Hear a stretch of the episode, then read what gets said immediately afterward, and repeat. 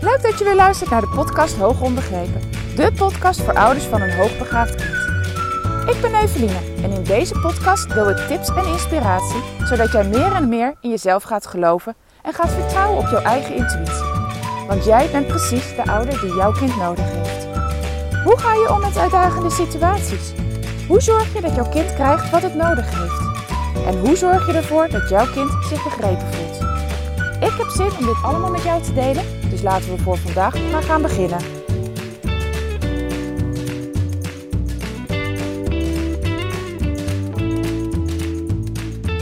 Hey, leuk dat je weer luistert. Ja, ik had vandaag een gesprek met een ouder. En ik dacht, ik ga hier een podcast over opnemen, want dit is echt iets wat ik heel vaak hoor van ouders in de praktijk. En ik ga het met jullie delen. Niet alleen het onderwerp, maar ook zeker wat je er zelf als ouder mee kan. Want de nummer één reden dat ouders bij mij terechtkomen, is dat ze aangeven van mijn kind is zo ontzettend boos. Het, er is gewoon geen doorkomen aan. Wat ze me vertellen, en dat, ik, ik herken dat uit ervaring, want ik heb, ik heb daar ook gestaan met mijn eigen kinderen, is van luister Eveline, op het moment dat onze kinderen thuiskomen van school, dan zijn ze zo ontzettend boos dat ik echt helemaal niks met ze kan beginnen. Ik weet gewoon niet wat te doen, waar, ja, waar ik me op moet richten, hoe ik het kan ombuigen. Ehm, eigenlijk ligt ons hele gezinsleven op zijn gat. Uh, nou, ik, heb daar ook gestaan. Uh, zeker met de oudste twee kinderen. Met de jongste twee ja, hebben we daar niet in deze mate mee te maken gehad. Omdat zij maar heel kort of helemaal niet naar school zijn geweest.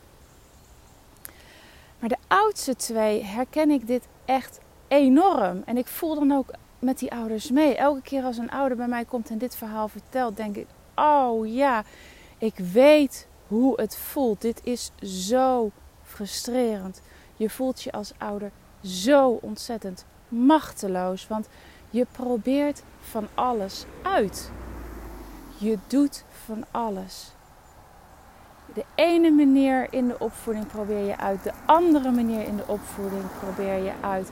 je beweegt met het kind mee, je probeert het te troosten, je probeert boos te zijn. Het, je probeert heel vaak, en dan spreek ik in ieder geval uit eigen ervaring, maar dat is ook wat ik veel bij ouders merk, is je probeert het heel lang te voorkomen. Dus je loopt eigenlijk als ouder zelf op eieren. Maar het werkt allemaal niet.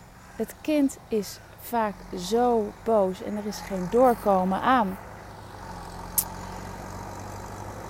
En wij hebben dat dus ook meegemaakt met onze eigen kinderen. En ik. Um... Ja, de tractor is voorbij. Um... En ik weet ook dat het een enorme zoektocht is. Wat dan te doen?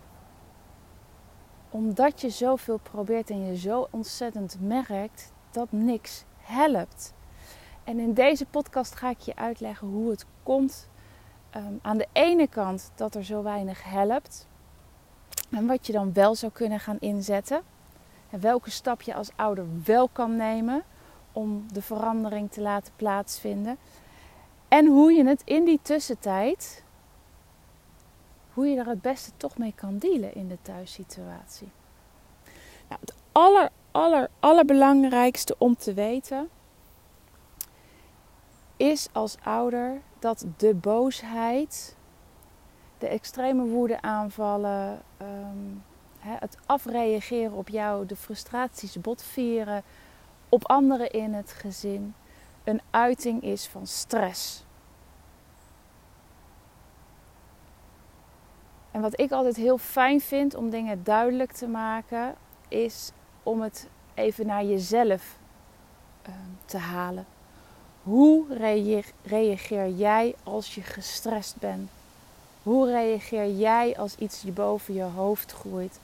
Hoe reageer jij als een ander in jouw omgeving eh, je niet begrijpt of niet respectvol met je omgaat. Of als jouw rechtvaardigheidsgevoel enorm in het gedrang komt. Omdat er volgens jou iets gebeurt wat echt niet eerlijk is. Ik weet van mezelf dat ik dan ook boos, knorrig, opstandig word. En dat de mensen die mij het dierbaarst zijn, het heel vaak moeten ontgelden. En ik weet dat het niet fair is en ik weet dat het niet eerlijk is. En toch gebeurt het mij zo nu en dan ook. Laat staan een kind wat nog niet de, ja, bij machten is om precies te begrijpen waar de emoties die hij of zij voelt vandaan komen. Die moeten alleen die stress kwijt zien te raken. Die, die gaan ageren op de omgeving. En hoe vervelend het voor jou ook is als ouder, wanneer een kind in de thuissituatie zich afreageert, besef dan dat jij als ouder een veilig persoon bent. Dat jij heel belangrijk bent voor het kind. Want dan kan het kind zich ontladen. Daar durft hij of zij zichzelf te zijn. Bij jou, in die thuissituatie. Dat is echt heel belangrijk om te beseffen. Bij deze kinderen zit de stress enorm hoog. En wanneer een kind stress ervaart, dat geldt natuurlijk voor ons ook als volwassenen, maar ik spits het nu even toe op kinderen. Als een kind stress ervaart, dan komt het in een vlucht, vecht of bevries ehm, reactie terecht. En boosheid, woede aanvallen, het botvieren van hun stress, van hun frustratie, hun onmacht op anderen, die, dat betekent dat ze in een vechtreactie terecht zijn gekomen. Dus het is echt een teken van stress. Maar je hebt er wel mee te maken. Wanneer ik dit verhaal van ouders hoor, dan is nummer één wat ik ze adviseer is het gesprek met school aan te gaan. Zeker op het moment dat dit soort gedrag in weekenden, in uh, vakanties niet voorkomt.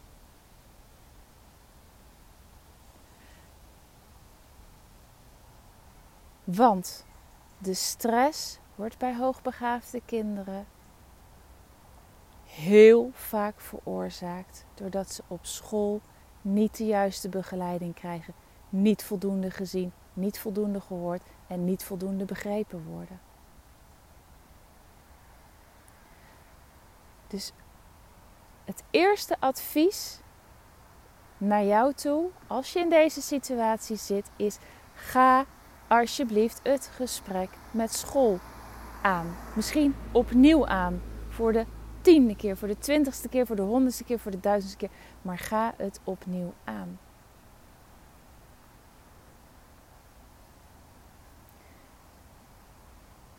Wanneer je dit niet meer alleen wil doen, weet dan dat er heel veel mensen zijn die je mee kan vragen. Misschien heb je wel iemand in je omgeving. Een broer, een zus, een ouder, iemand anders die je kent, die samen met jou dat gesprek wil aangaan. Een van de keren dat ik op een gegeven moment, nee, dat we wisten dat onze kinderen hoogbegaafd waren, want we hadden onderzoek laten doen. Ehm, dat onderzoek had gemaakt dat uh, onze zoon vervoegd doorging naar groep 3. En het, een van de eerste gesprekken rondom december. Ik had al een aantal keer wat aangegeven, maar uh, tot een gesprek was het nog steeds niet gekomen. Maar in december vond ik het echt nodig dat wij om de tafel gingen. Uh, Maar ik al zo ontzettend voelde en uh, proefde uit, uit de, de korte gesprekken die ik al gevoerd had. Dat school niet mega mee wilde bewegen met uh, nieuwe aanpassingen, andere aanpassingen, met op een andere manier kijken naar onze zoon, um, heb ik mijn zus meegevraagd.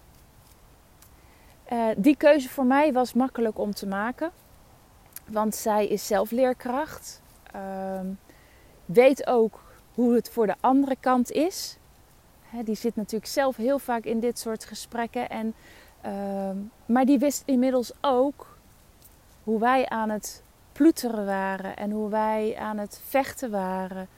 Um, en hadden ook gezien van onze oudste dat hij enorm opgeknapt wordt, was toen ze de overgang had gemaakt in datzelfde jaar, datzelfde schooljaar, naar HB-onderwijs. Dus ze wist ook dat het wel degelijk anders kon. Um, ik zal hier niet te ver over uitweiden, behalve dan dat ik enorm me gesteund heb gevoeld door mijn zus.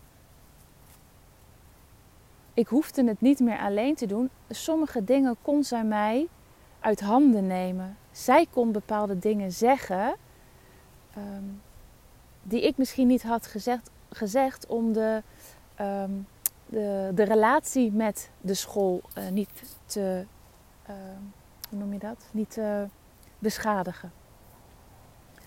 Dus Ga met school in gesprek, maar neem iemand mee. Iemand die je vertrouwt.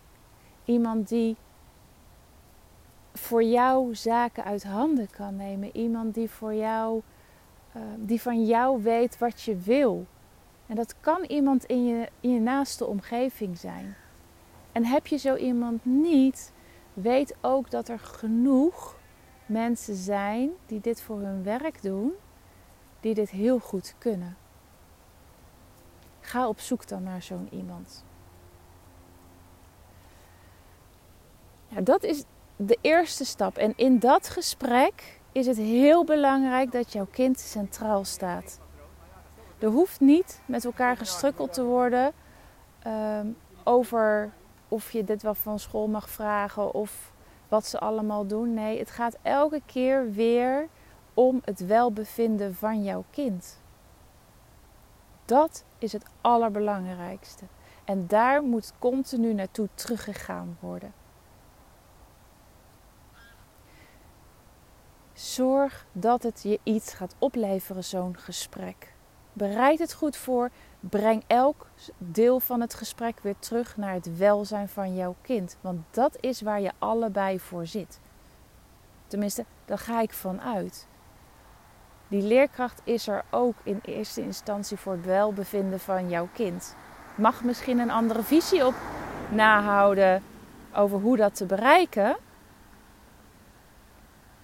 Maar ik ga er altijd van uit dat iedere leerkracht dat doel heeft.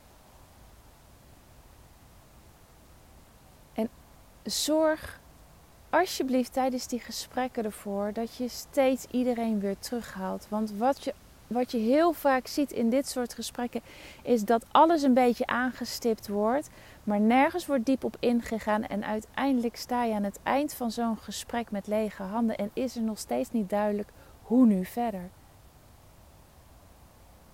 Ga daarvoor. Ga echt proberen dat gesprek heel effectief in te steken. Nou, dat is aan de ene kant waar je probeert die stress van het kind te laten zakken. Want op het moment dat het zich gehoord, gezien, begrepen voelt op school en krijgt wat het nodig heeft. En nee, je zal me niet horen zeggen dat het perfect moet zijn, want dat hoeft niet. Ook, ook kinderen kunnen omgaan met dingen die niet helemaal perfect zijn. Maar wanneer het goed genoeg voor hen is, zal die stress gaan verminderen. En dat ga jij terugzien. Dat ga jij terugzien in de dagelijkse realiteit. Want de boosheid zakt af. Komt veel minder vaak voor. Is veel makkelijker te sturen. Als er wat gebeurt waardoor je kind gefrustreerd is, heel boos wordt, een woedeaanval heeft, zal je merken dat bij een kind dat lekkerder in zijn vel zit, het veel makkelijker is om weer terug te krijgen in ontspannen toestand. Dat het veel makkelijker te benaderen is. Maar dat is wel een weg die je moet lopen. Maar wat doe je dan in die tussentijd? Wat doe je in de tijd tussen nu, de situatie zoals die nu is, waarvan je aangeeft, hè, het is eigenlijk ondoenlijk, het is gewoon pittig, het is zwaar en nou, het is misschien wel bijna niet meer vol te houden en je zit met je handen in het haar, tot het gesprek en de uitwerking daarvan. Dan heb je gewoon te dealen met zo'n extreem boos kind. En in die situaties is het heel goed om je te beseffen dat jij niet kan repareren wat er vijf uur op een dag niet goed gaat. Jij kan dat niet aan het eind van de dag rechtbreien. Door voldoende uitdaging te bieden, door hè, um, dicht bij je kind te zijn, door de stress te willen laten afnemen. Je gaat het niet compleet kunnen repareren. Maar wat kan je nou wel doen? Je kan je kind de ruimte gaan geven. De ruimte geven om zijn emoties te uiten. En dat is zoiets moeilijks, zoiets lastigs, omdat het jou natuurlijk als ouder heel vaak ook zal triggeren. Een boos kind is niet fijn, het doet iets met jou als ouder. Ik weet nog zo dat die eerste jaren dat wij hiermee te maken hadden, dat ik, ik kon echt heel lang heel veel geduld opbrengen. Maar dag in, dag uit een boos kind, dat deed iets met me. En op een gegeven moment had ik gewoon het geduld niet meer. Werd ik net zo boos. Ja, dat is niet lekker. Maar wel heel begrijpelijk als jij dat ook als ouder hebt. Want jouw emmertje begint op een gegeven moment ook vol te raken. Jouw emmertje gaat vol raken op het moment dat jij je continu ook machteloos voelt. Die frustratie gaat oplopen. En gaandeweg de jaren heb ik geleerd, en dat is het proces van vallen en opstaan geweest, en daarom deel ik het nu met je, dat zelf boos worden echt averechts werkt. Want wat doe je op dat moment wanneer je zelf boos wordt naar je kind, omdat die zo extreem in zijn emoties zitten? Is eigenlijk aangeven wat jij nu doet is niet goed genoeg. En wat zal het kind ervaren? Zie je wel, jij begrijpt mij ook al niet. Jij bent er ook niet voor mij. Ik mag niet eens mezelf zijn. Ik kan niet eens boos zijn. En die zal zich heel erg alleen voelen.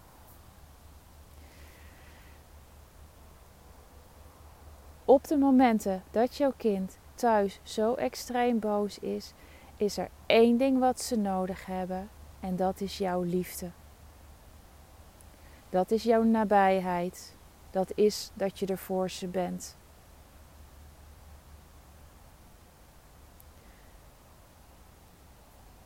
En dan wil ik niet zeggen dat je alles, alles maar goed moet vinden.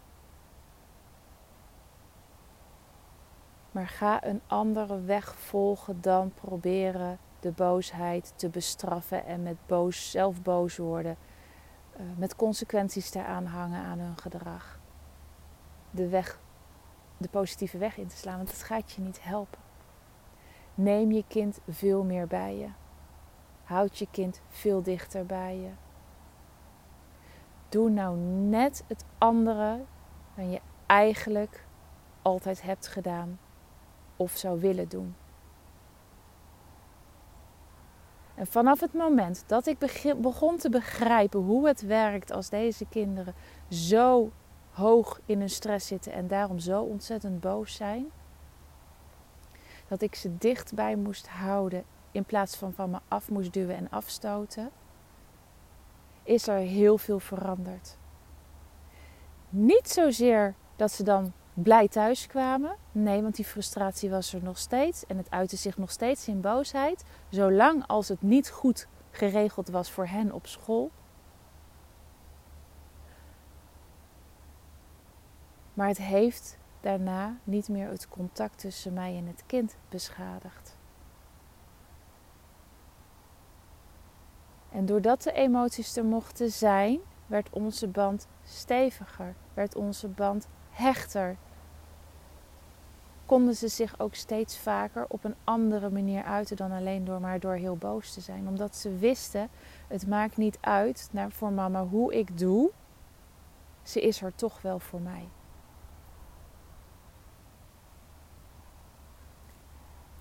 Dit heeft echt. Dit is voor mij echt een hele grote verandering geweest in de opvoeding van mijn kinderen. Het beseffen dat ik boosheid niet met boosheid moest bestrijden. Dat ik hun frustratie en alles wat ze deden niet moest gaan proberen te voorkomen of te beheersen door zelf hetzelfde gedrag te vertonen. Maar door ze echt dicht bij mij te houden. En ik ben heel erg benieuwd als je deze podcast nu beluistert uh, en, je, en je hoort hier iets in wat je hiervan vindt. En misschien doe je het al en heb je dezelfde positieve ervaring als dat ik heb. Laat het me weten. Ik ben echt heel erg benieuwd. Heb je dit nog nooit geprobeerd? Dan wil ik je echt uitnodigen om dat te gaan proberen. Ga proberen ook deze omslag te maken. En vertel mij ja, hoe dat verloopt. Hou me ervan op de hoogte. Ik ben echt heel benieuwd. Je mag me altijd een DM via Instagram sturen. Je mag me altijd mailen. Laat het me weten. En als je denkt van ja, weet je, maar dit vind ik echt heel lastig. Laat me eens weten waar je dan tegenaan loopt. Laat me eens met je meekijken, met je meedenken. Ik ben in ieder geval heel erg benieuwd. Dankjewel weer voor het luisteren. Mocht mijn podcast hoog onbegrepen voor jou enorm van waarde zijn en zou jij willen dat deze podcast ook voor andere ouders van waarde kan zijn, zou je dan alsjeblieft de podcast willen beoordelen. Hoe meer deze podcast beoordeeld wordt, hoe makkelijker hij vindbaar wordt voor andere ouders in Spotify. Het is een kwestie van even naar boven scrollen. Boven de, laatste podcast uh, zie, je drie, zie je sterren staan. Um, wanneer je erop drukt, kan je een beoordeling geven. Geef het aantal sterren aan wat jij vindt dat deze podcast waard is. Um, je doet er mij enorm veel plezier mee. En vooral, je doet er heel veel andere ouders plezier mee. Dan kunnen zij makkelijker deze podcast vinden. Nou, dankjewel weer voor het luisteren. En ik spreek je snel. Doei doei!